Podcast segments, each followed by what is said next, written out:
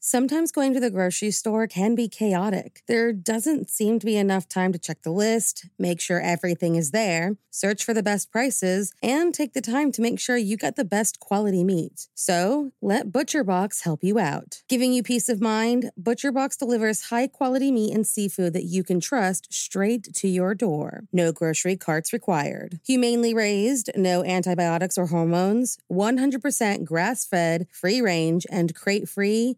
What more can you ask for? What about free shipping, customized box plans, exclusive member deals, recipe inspirations, tips, and tricks? You really can't go wrong with ButcherBox. Sign up at butcherbox.com slash morningcup and get our special deal. ButcherBox is offering our listeners a free for a year offer plus an additional $20 off. Choose salmon, chicken breasts, or steak tips free in every order for a year. Sign up today at butcherbox.com slash morningcup and use code morningcup to choose your free for a year offer plus get $20 off your first order. Today's podcast is brought to you by newspapers.com, the ultimate destination for exploring the mysteries of the past. If you're fascinated by true crime, get ready to dive into the stories that made headlines. Newspapers.com offers a billion pages of historical newspapers from the US and beyond, and you can search the entire collection in seconds. Their vast newspaper collection is a goldmine for eyewitness accounts, crime scene photos, news reports, and more. Whether you're interested in famous crimes or long forgotten cases, newspapers.com gives you a front row seat to more than 300 years of history. For our listeners, newspapers.com has a special offer. Use the code Cup of Murder for an exclusive 20% discount on your subscription. That's promo code Cup of Murder at newspapers.com. Sign up today and start unraveling the true crime mysteries that keep you up at night. There were two more murders 15 miles away. When in the police Silver arrived, they found the telephones and electricity lines. We have a weird A homicide. scene described by one investigator as reminiscent of a weird. Morning. cup of murder. Sometimes it only takes one person's dogged determination to find the truth and solve a decades old case. On December 9th, 1932, a Chicago police officer was killed inside of a speakeasy. And though two men spent over a decade behind bars for the crime, it was the dogged pursuit of one of their mothers that placed the story in the hands of two reporters who were determined to know the truth. So if you like your coffee hot but your bones chilled, sit back and start your day with a morning cup of murder. On October 10, 1944, a classified advertisement appeared in the Chicago Times that would alter the course of many people's lives. The author of the ad pleaded with readers and offered a, quote, $5,000 reward for killers of Officer Lundy on December 9, 1932, giving a phone number to call with any information.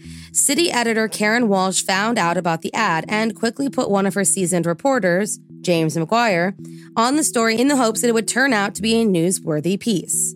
They had no clue that the ad and their involvement would open up an entire case, find justice for those who thought there would never be any, and alter the course of an entire investigation. Now, let's go back to December 9th, 1932. That's the day that 57 year old Chicago police officer William D. Lundy was killed while interfering with a robbery at a local speakeasy on South Ashland Avenue. As the story goes, Officer Lundy, the married father of three, entered a delicatessen shop owned by Vera Walush at 4312 South Ashland to warm up after a tour of traffic duty in the frigid winter air. It's unclear if Officer Lundy knew or not, but in a time where prohibition was still alive and well, Miss Vera's store doubled as a backroom bar fronted by her small grocery store, which is where a man named John Zagata, after putting some more coal in the stove, was going for a drink when he noticed two men standing in the doorway leading from the store. While he wasn't able to get a good look at their faces, a flash of metal told him that they were armed and ready for a fight. While it's unclear when Vera saw the intruders at some point running off and hiding in a closet, Officer Lundy was quick to react, and as soon as the strangers finished a sentence, this is a stick up, the 27 year veteran spun around and drew his own weapon. There was the sound of gunfire, and when the smoke cleared, it was William Lundy who was lying on the floor with seven bullets in his body. The killers fled out of the door and into a car driven by a third stranger. They left empty handed. Because he was the eighth policeman to be slain that year, Officer Lundy's colleagues responded with as much gusto and force as they could muster for their fallen friend, pulling in about a half a dozen suspects almost immediately, who all had to be let go. Now, this is where the story gets interesting. Despite the fact the 1944 ad alludes to William Lundy's death being a cold case, the murder was, in the eyes of the courts, solved and had a clear verdict.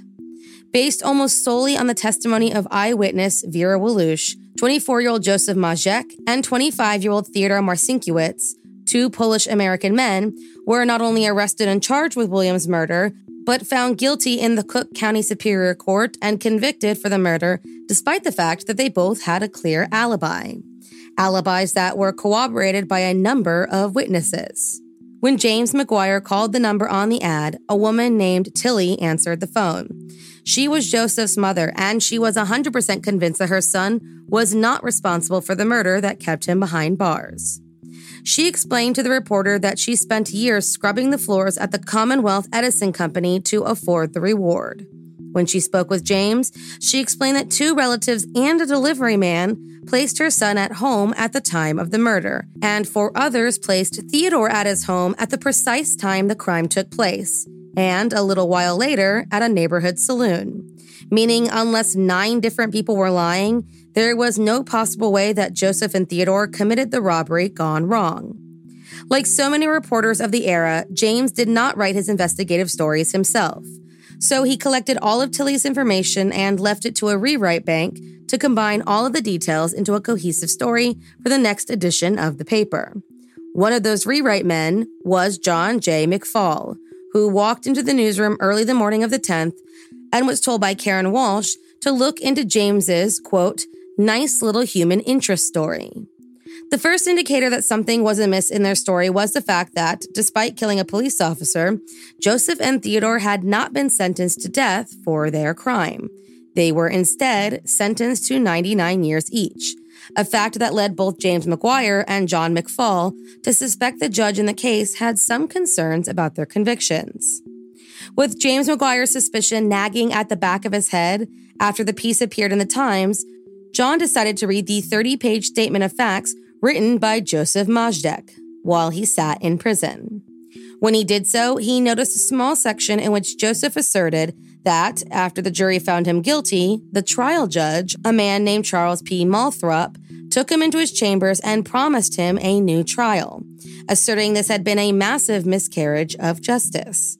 Unfortunately, the judge died less than two years later before he could make good on his promise. He also claimed that he had witnessed a conversation in which James Zagata, the man who put the coal in Vera's stove that day, admitted that the wrong men had been convicted of the crimes. So James decided to try and track down James Zagata, and when he did, he fully corroborated not only the statements made by Joseph Majczek, but the fact that Judge Molthrop called him into his chambers to ask about the identification and privately promised a retrial.